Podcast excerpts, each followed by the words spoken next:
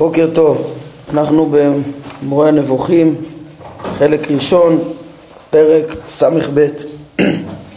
דיברנו על, אה, אנחנו עוסקים פה במשמעות השמות לפי הרמב"ם, פרק ס"א, משמעות השם המפורש, אה, שהוא מיוחד לקדוש ברוך הוא, המשמעות שלו מחויב, כן, כמחויב המציאות הרמב"ם אומר, זה משהו ששייך רק בו מיוחד בו, אה, למדנו על השמות, כן, למטה מזה הכינויים, לכנות בשם בן י"ב אותיות, ואנחנו עוד היום, אה, כן, כיוון שרבו פרוצים כבר עוסקים בש, בכינוי של א' ד', אה, שם אדנות, הרמב"ם דיבר גם על שם בן 42 אותיות, ובכולם הרמב"ם לימד שמדובר על אה, שמות עם משמעות, 42 אותיות, כן, כמה וכמה מילים, אה, שם ב-12 אותיות, כמה וכמה מילים, כולם עם משמעות וכולם משמעויות עמוקות אמ, בדעת השם, אה, ביחס הנכון אליו, בתאריו, ולכן הוא צריך, זאת אומרת, לא רק האופן ההגייה שלהם, לכן הוא צריך להסתיר את השמות האלו וללמד אותם רק uh, בהדרגה ורק למי שראוי וכולי, זה מה שראינו פעם שעברה. Uh,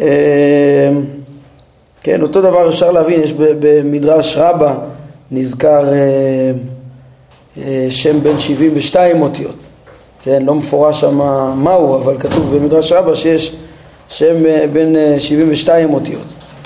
ורש"י במסכת סוכה, דף...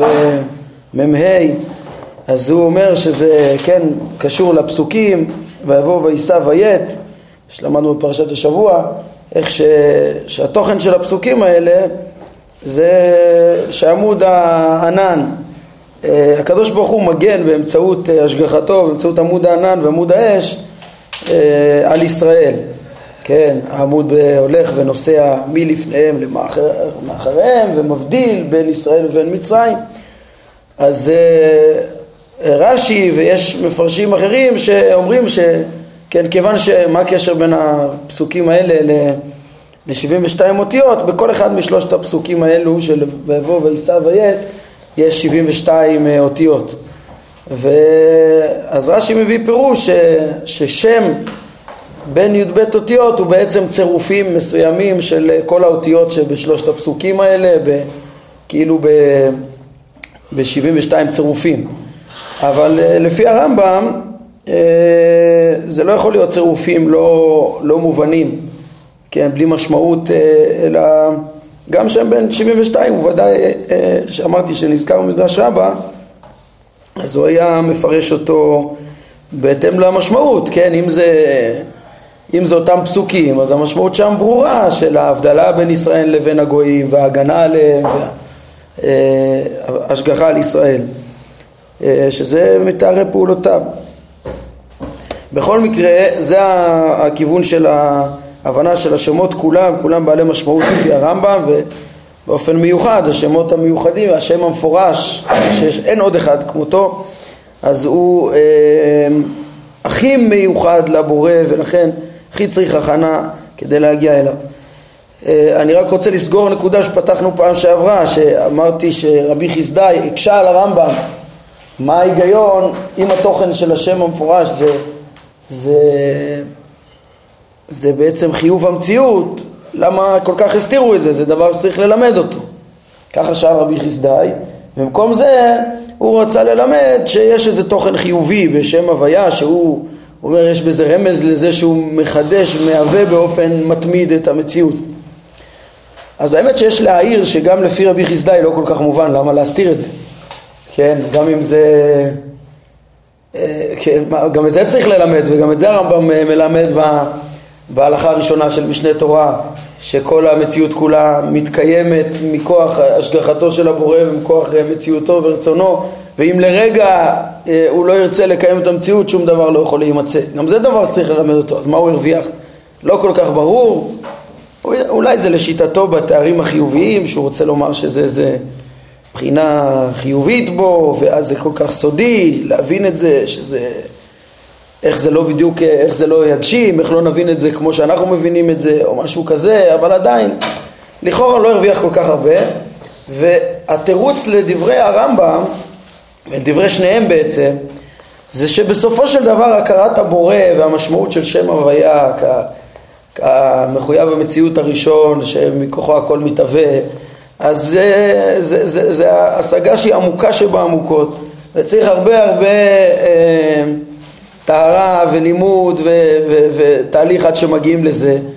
ואז אז שניהם מודים שיש פה תוכן לימודי מאוד מאוד עמוק שלא כולם ראויים להבין אותו וממילא לא רוצים ש, שידברו במה שלא מבינים. ועוד ש, שזה כבוד גדול השם זה, זה שני הדברים ביחד שעצם זה שמעלימים גם את, לכן גם את אופן הגיעתו העלימו כן כאילו גם, גם שלא יאמרו דבר בלי שמבינים וגם כי זה כבוד לשם זה, זה, זה עצם זה שלא מזכירים אותו אלא רק מי שראוי וקדושה וטהרה וכולי בקיצור רציתי לסגור שלפי מה שלמדנו אז בעצם מיושבת אה, אה, הקושייה של אה, רבי חסדאי.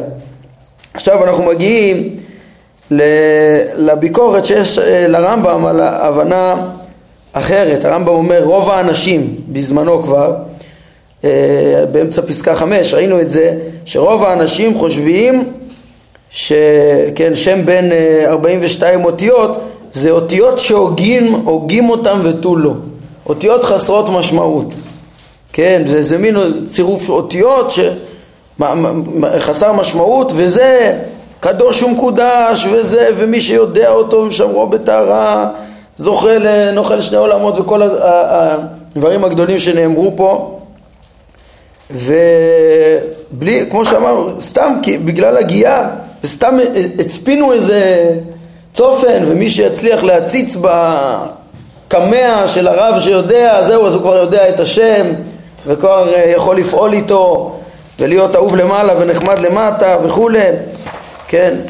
בפרק הקודם הרמב"ם גם הזכיר את הדעה הזאת, אמרנו שנרחיב בזה, אז בעזרת השם היום, כן, בפסקה שבע הרמב"ם אומר שהוא לימד שלשם המפורש יש משמעות וסוד אלוהי וזה חיוב המציאות של עצמותו יתברך אה, אז הוא אומר אל תחשוב אחרת ואל יעלו בלבך הזיות כותבי הקמעות ומה שתשמע מהם או שתמצא בספריהם האוויליים מן השמות שבדו מליבם שאינם מורים על עניין כלל.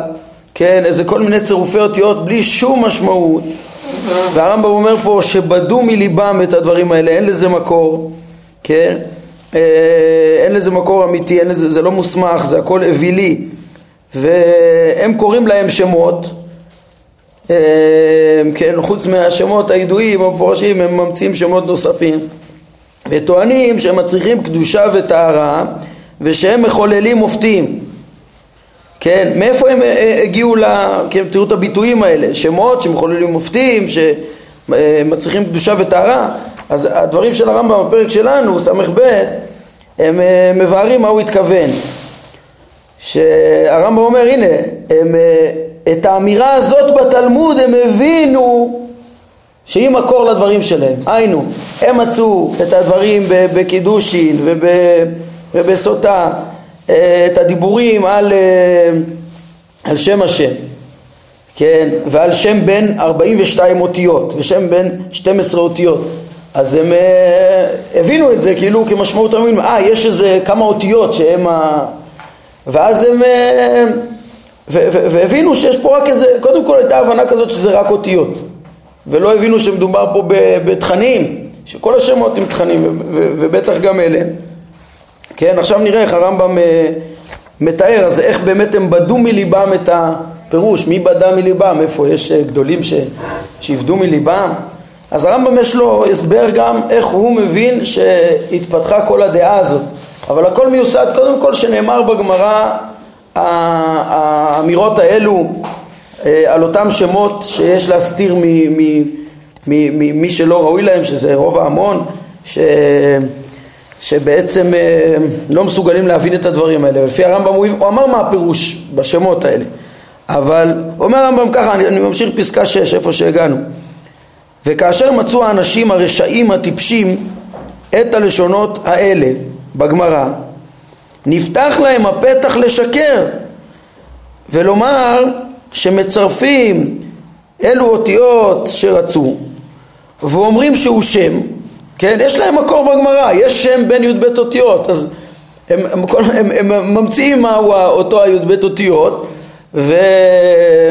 או מה עם 42 אותיות, אומרים הנה צורפי האותיות האלו, על זה דיבר, דיבר, דיברה הגמרא, כך אמרו הרשעים הטיפשים, כן, הראשונים, אומר הרמב"ם, ואומרים שהוא שם הפועל ועושה אם ייכתב או אם ייאמר בצורה כזו וכזו.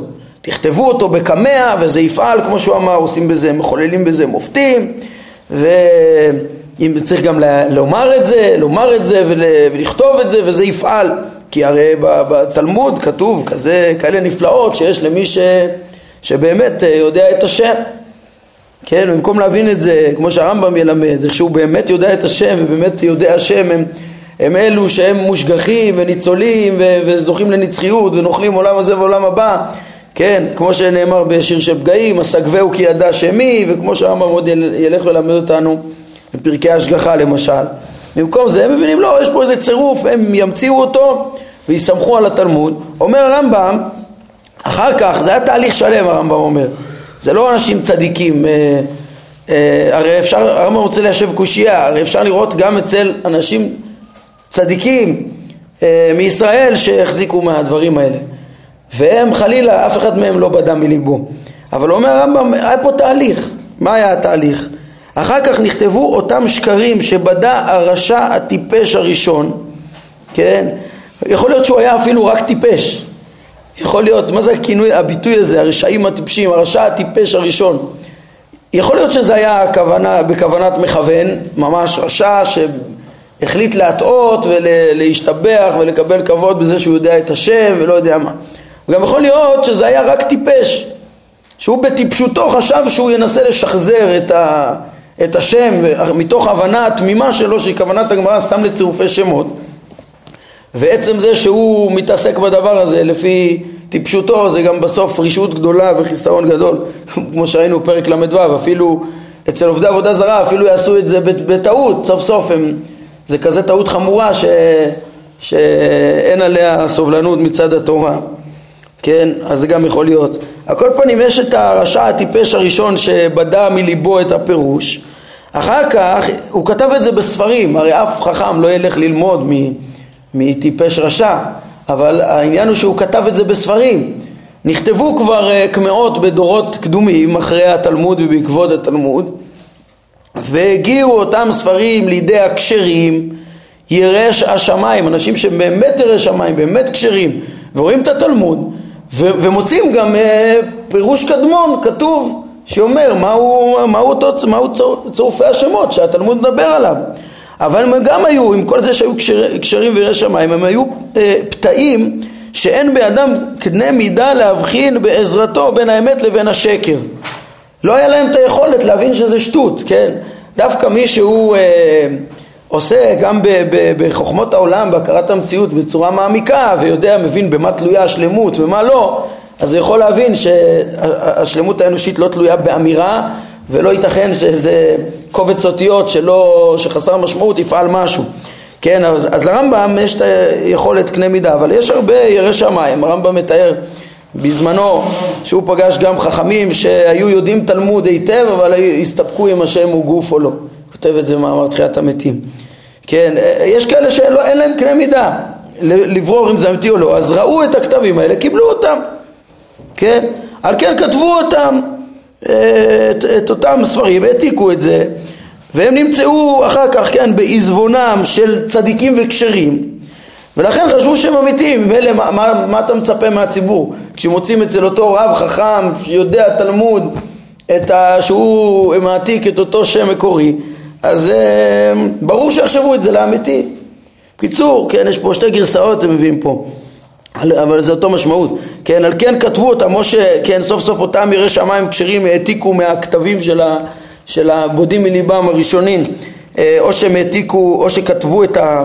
על כן כתבו הם את אותם השקרים, שזה עוד פעם, זה, זה הרי כל השמות האלה דברים שקריים לפי הרמב"ם, ו, ואז אה, אחר כך זה נמצא באיזונם, או שנוסח אחר, על כן הסתירו אותם, הסתירו את אותם הספרים והם נמצאו בעזבונם, כן, לא משנה, בכל מקרה היו פה חכמים, יראי שמיים, אמיתיים, צדיקים, באמת שהחזיקו מהדברים האלה, אבל אומר הרמב"ם, זה היה מחוסר ביקורת והם העתיקו את זה מבודים מליבם אה, קדמונים, שהכל התחיל מפרשנות כזאת מוטעית בתלמוד.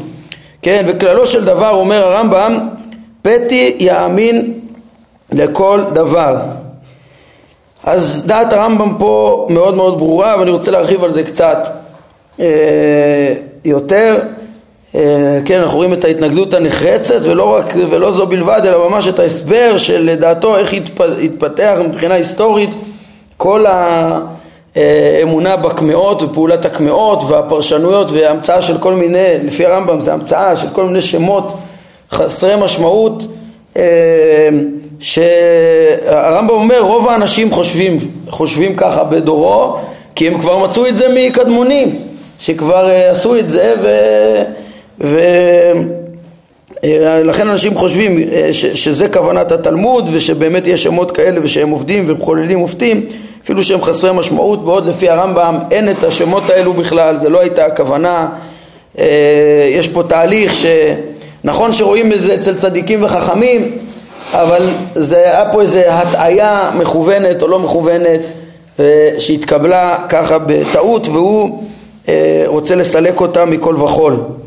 הוא אומר, כללו של דבר, פתי יאמין לכל דבר, אי אפשר להאמין לדברים האלה, הם לא מיוסדים, הם לא נכונים, הם לא כוונת התלמוד.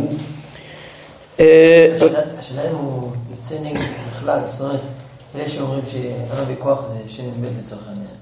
או לוקחים את השמות האלה, ויישא ויבוא ועת, אז הם לא אומרים שעצם הדבר הזה זה אלא הם אומרים יש איזה משמעות פנימית. לא? אני עכשיו אדבר קצת רגע על הדעות האחרות.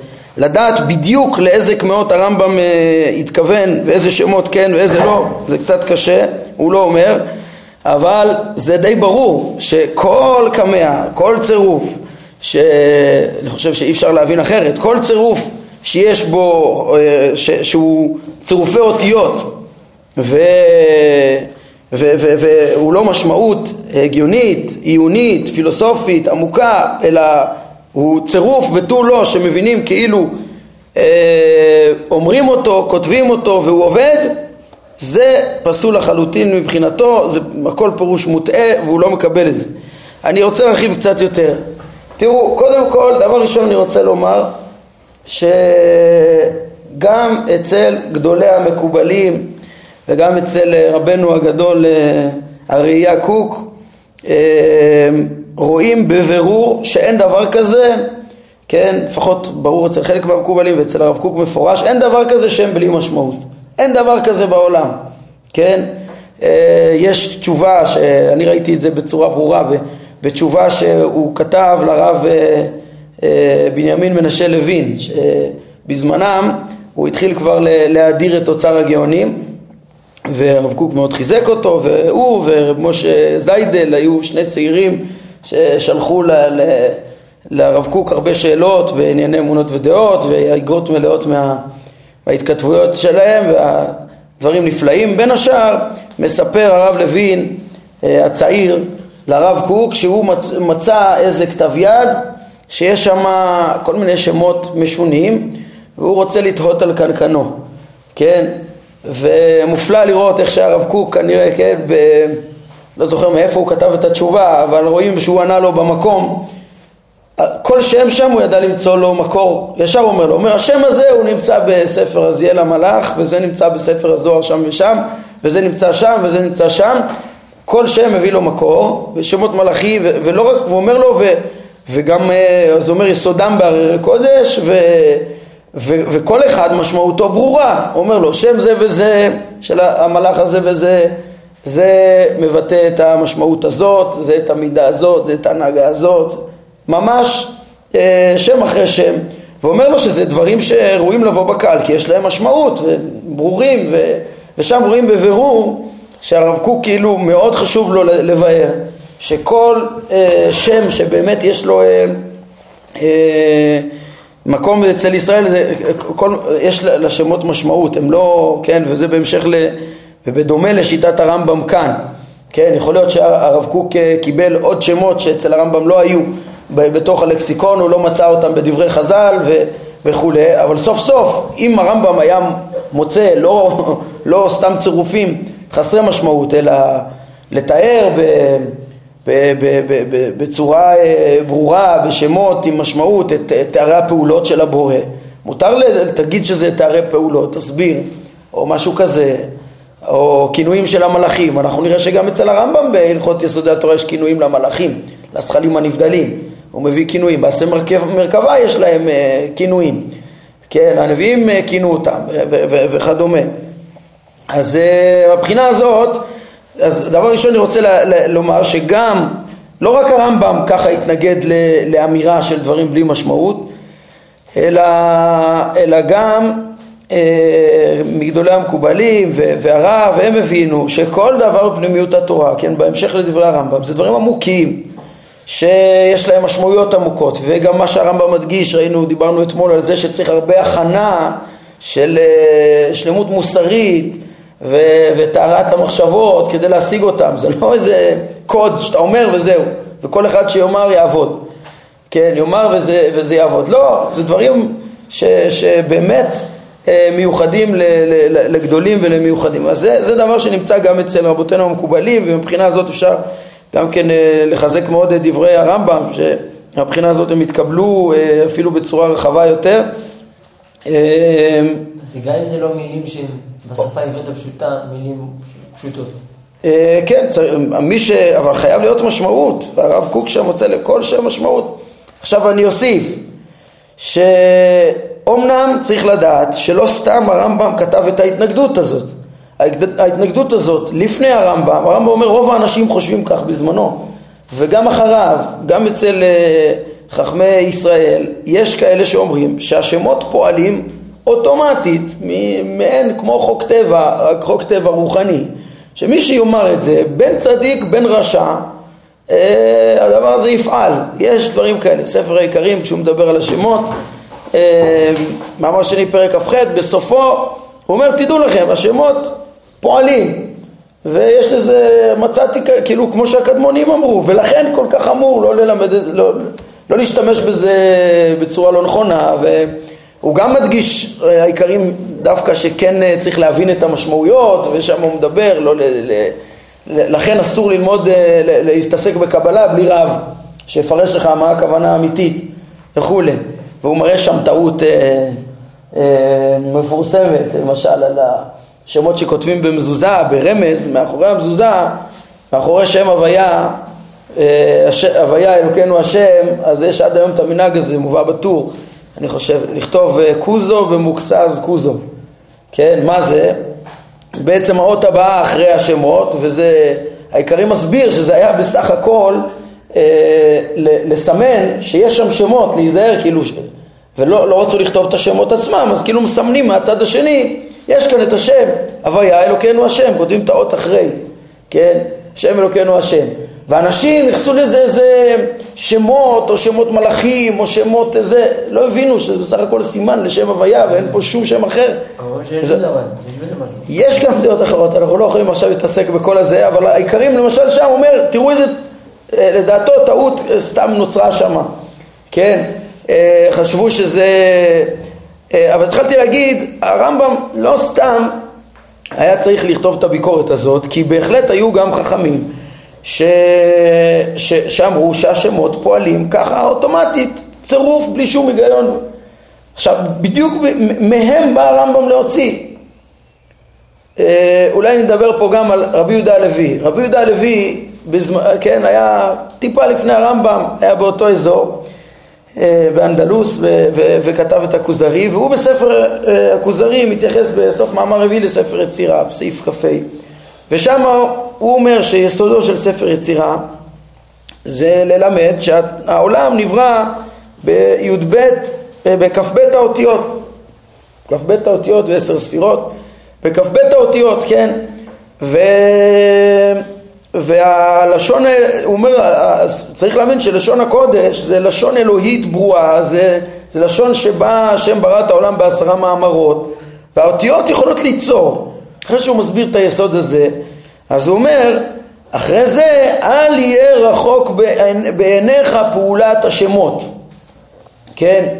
אה, אולי אני אקדים עוד דבר, אם אני מזכיר את ספר יצירה ואת העניין הזה, יש, יש לזה, למופתים שיש בעקבות ידיעת השמות וידיעת אה, מעשה בראשית, אה, סודות מעשה בראשית, יש לזה מקור בגמרא, הגמרא בסנהדרין, אני חושב ס"ז, מספרת על המוראים, תלמידי רב שהיו עוסקים בהלכות יצירה והיו עושים מופתים, רב אברה גברא, אה, כן, תלמידי רב שם יצרו כל יום שישי עגלה מתוך עסק בהלכות יצירה.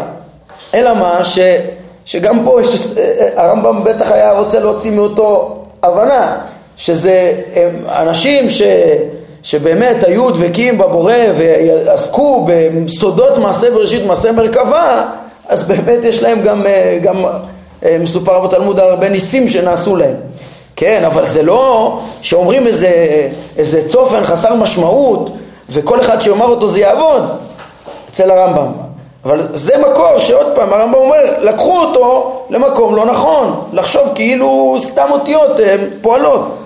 ו, ורבי יהודה הלוי, הוא כותב שאחרי שאתה מבין שהאותיות הם יצרו את העולם, אז גם לא יהיה רחוק בעיניך פעולת השמות. ונגיד בסוגריים, כן, אז כאילו גם רבי יהודה הלוי לפני הרמב"ם, הנה דוגמה, הוא אומר השמות באמת פועלים, אבל בסוגריים אני אגיד שגם אצל הכוזרי זה לא בדיוק כמו הדעה ההמונית. הדעה ההמונית אומרת, תכתוב קמע, זהו, אה, תאמר אותו, זהו. לא, אצל רבי יהודה הלוי יש שם, צריך להצטרף מחשבת הלב הטהורה של אדם טהור ועליון. כן, אז אמנם הוא סובר שהשמות פועלים ותצטרף מחשבת הלב הטהורה למבטא, לדיבור ולכתב, אז, אה, זה באמת אה, יחול אותו דבר כמו שהעולם נברא ככה. אז הוא, הוא, הוא סבר שזה עובד, אבל הוא הוסיף, הוא הוסיף טהרה אמיתית, התעלות אמיתית, ככה שאפילו בעלי הקמעות ובעלי השמות, שכן החזיקו מזה, הגדולים שמביניהם הבינו שזה תלוי בעוד תנאים, בטהרה והכנה, ואפילו אותם המחלוקת אצל הגדולים שביניהם לא הייתה כל כך קיצונית. אה, כן, על כל פנים אני לא רוצה למעט מה, מהחדות של הדברים של הרמב"ם ולעדן את הביקורת שלו כי לדעתו גם אותם גדולים, כל מי שחושב שיש צירוף מסוים שאומרים אותו, רק מבטאים אותו, כותבים אותו וזה עובד וזה לא משנה אם הוא קדוש וטהור וזה זה לא, זה לא יכול להיות, זה לא משמעות של השמות, זה פשוט טעות ש, שלפי הרמב"ם צדיקים אפילו אה, בתמימותם קיבלו את הדברים האלה ואין לזה מקור אמיתי בתלמוד, זה לא הכוונה של ה... ממון. זה אה, דעת הרמב"ם ומהדעה הזאת שאמרנו שהייתה גם אצל גדולים וצדיקים לאורך הדורות אה, לפניו ואחריו אה, צריך לדעת שמזה הוא בא להוציא וצריך להבין שאצל הרמב"ם הוא, תראו, הדברים החריפים שלו, הוא מבין שזה העובדות ההיסטוריות ובמקום ש, שיש חילול השם אין חולקים כבוד לרב, כן? מקום שיש חילול השם פה זה תרתי משמע לפי הרמב"ם כן, ולכן הוא, הוא אומר פה בצורה, אה, כן, ביקורת אה, חזקה ונוקבת. אה, כן, הרמב"ם אומר, חרגנו ממטרתנו הנכבדה ומעיוננו הדק לעיון בביטול הזיה, שביטולה ניכר לכל מתחיל בעיון, שלא ייתכן שסתם אמירות יועילו. אמרתי שאצל הכוזרי יש לו ביקורת כזאת כנגד הדתות, הנצרות והאסלאם, שהם חושבים שבמילה תלויה השלמות האנושית. אה, אפילו בלי שמבינים את המילה, הכל, פשוט לא הגיוני. גם רבי יהודה הלוי אומר, בלי שהבנה של המילה, אפילו רבי יהודה הלוי מודה בזה, זה הבל שיהיה דבר כזה. אלא הכל מתחיל בעיון, אומר הרמב"ם, אלא שהוכרחנו לעשות זאת בעקבות אזכרתנו את השמות ומשמעותם ומה שהתפרסם בעניינם אה, בהמון. אז לכן הוא גלש לנושא הזה, שוב הנושא שלנו זה להבין את השמות האמיתיים וזה, אבל כיוון שמתוך אותן אמירות יצאו אותן טעויות, אז, אז, וזה כל כך התפרסם, וזה רוב האנשים, כמו שאמר, לכן הוא היה חייב לומר את הדברים האלה. והשוב למטרתי. אה, הערה ממש קטנה, האחרונה שאמרתי, טוב, נראה כמה, כמה קטן נצליח להגיד את זה. ממש, אני אנסה בשתי דקות להגיד פה אה, שאלה ששמעתי וניסיון אה, פתרון אליה, מעניין, זה הרמב"ם בכל כתביו, זה פשוט שייך בדיוק לעניין הזה. הרמב"ם בכל כתביו לא, לא התייחס בשום מקום, לא הזכיר בפירוש בשום מקום את ספר יצירה. ולכאורה זה פלא. כאילו, לא, זה, לא, זה לא כמו שאר ספרי הקבלה, זה לא כמו הזוהר שהוא נודע הרבה יותר מאוחר, אותו אפילו הרמב"ן לא הזכיר אף פעם ולא הרשב"א, ו, אה, כי הוא התגלה מאוחר יותר. ספר יצירה זה ספר שהיה ידוע מאז, אה, כן, נכתב בבבל, אה, רב סעדיה גאון כתב לו פירוש, רב סעדיה גאון כותב שכן, ידוע שהספר הזה מיוחס לאברהם אבינו, כי בסוף הספר כתוב שכן, הספר אחרי שהוא מתאר את אה, כ"ב האותיות ועשר הספירות שבהם נברא העולם, כל מיני דברים עליהם, אז הספר מסיים שכאשר חקר ואברהם אבינו, בסוף נגלה אליו השם.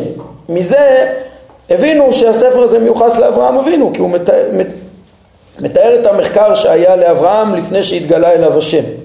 כן, אה, תאורטית אפשר גם שמישהו אחר כתב מה היה המחקר של אברהם אבינו לפני ש, ש, שנגלה אליו השם, אבל, אבל בגלל זה זה מיוחס לאברהם אבינו, ככה הכוזרי כותב, ככה הרב סעדיה גאון כותב, הרב סעדיה גאון מוסיף שהספר עצמו זה פשיטה שלו אברהם אבינו כתב אותו, הוא אומר כל, אפילו תורה שבעל פה כולה לא נכתבה עד שבא הרבי, רק אחר כך התחילו לכתוב תורה שבעל פה, עד אז זה היה אסור.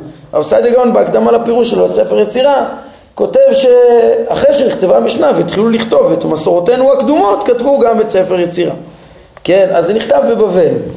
על כל פנים הוא היה ידוע מאז, כן, ורב סעדיה גאון כתב לו פירוש, והרמב"ם כידוע, כן, כותב באיגרת תימן ששבחים עצומים על רב סעדיה גאון ועל דרכו באמונה שהעמיד את כל התורה אה, אה, העמיד אותה כנגד כל הקראים והעמיד אותה על שתי רגליים.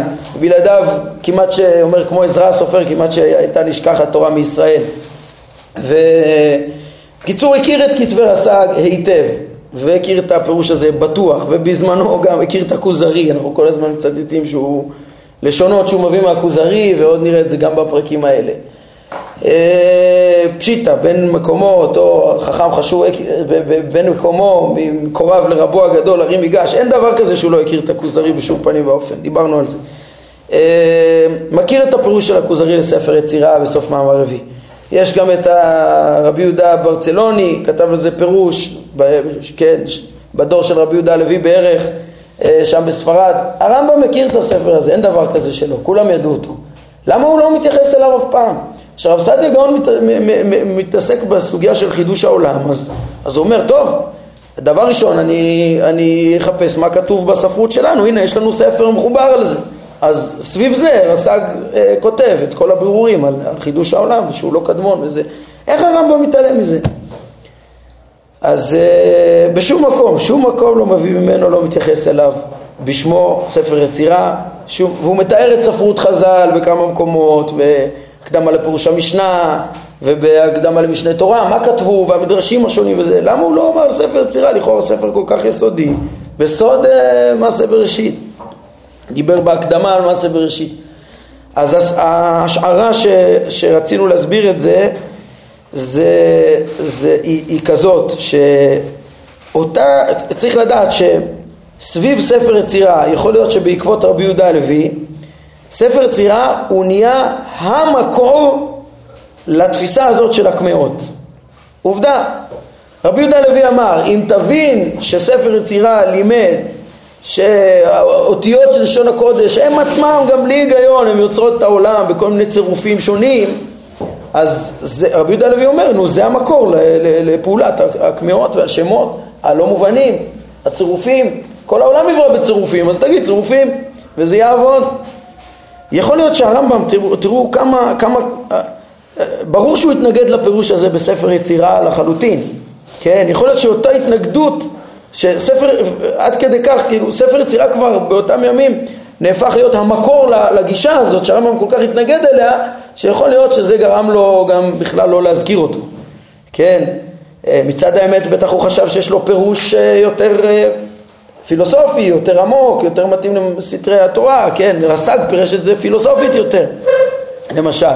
אבל יכול להיות שהוא אומר, הוא לא, הוא לא מוכן לקבל את הדברים האלה, אה, עד כדי כך זה גרם לו לא...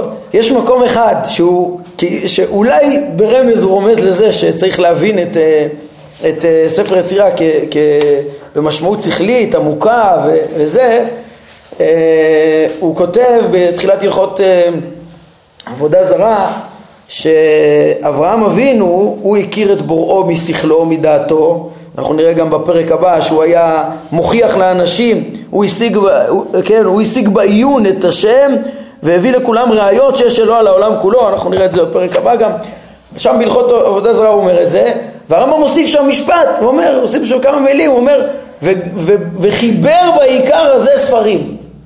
הרמב"ם הוא מעיד שאברהם אבינו חיבר ספרים. מה המקור של הרמב"ם שאברהם אבינו חיבר ספרים?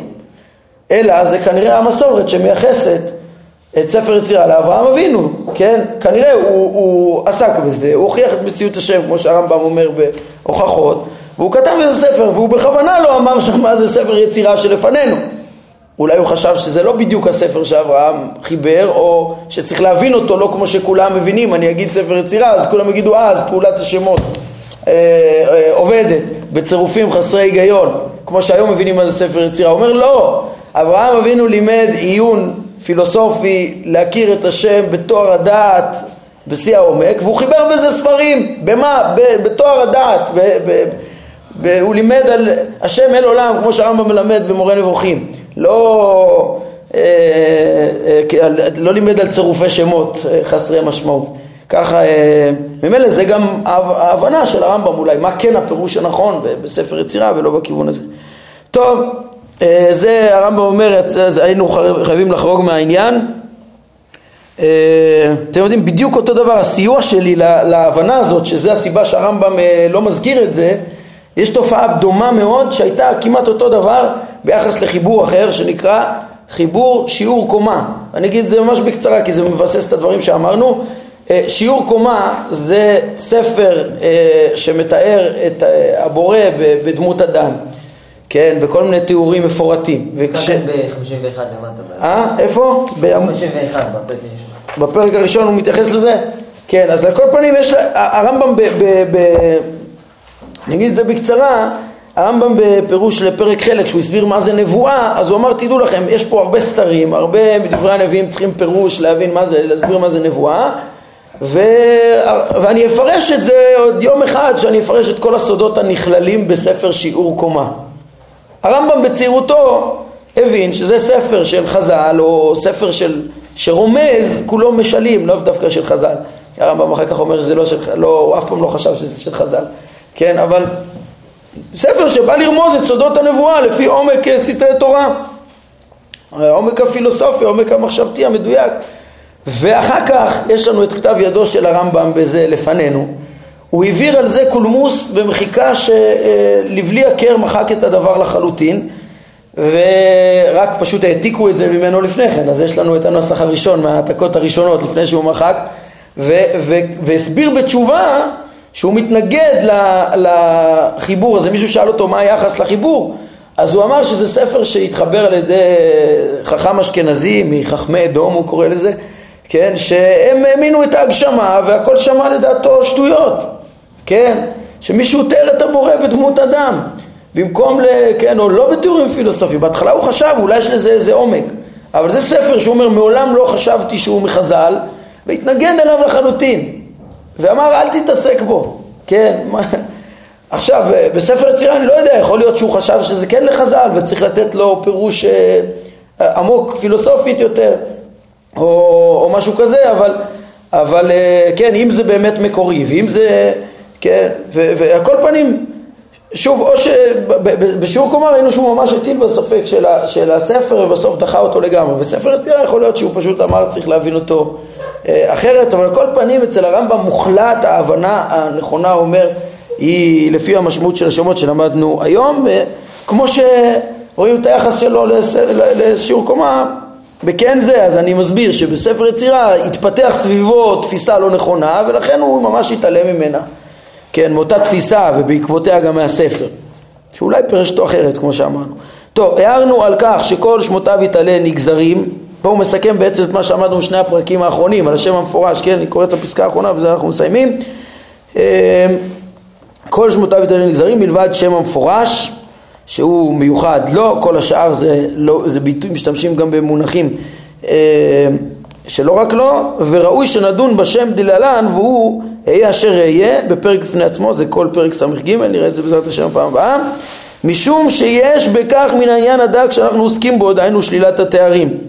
כן, הרמב"ם יעסוק בשם אהיה ובשאר שמות, אה, אנחנו נראה, אה, ויסביר, זה שם שהוא גם כמעט ומיוחד, כאילו, בסוף הוא מיוחד רק לשם, אלא אולי רק, דיברנו על זה פעם שעברה, עם אה, מונחים גם של מציאות, אבל זה הכיוון של הדברים, נראה את הדברים בעזרת השם בפעם הבאה. עד כאן להיום, ברוך אדוני לעולם, אמן ואמן.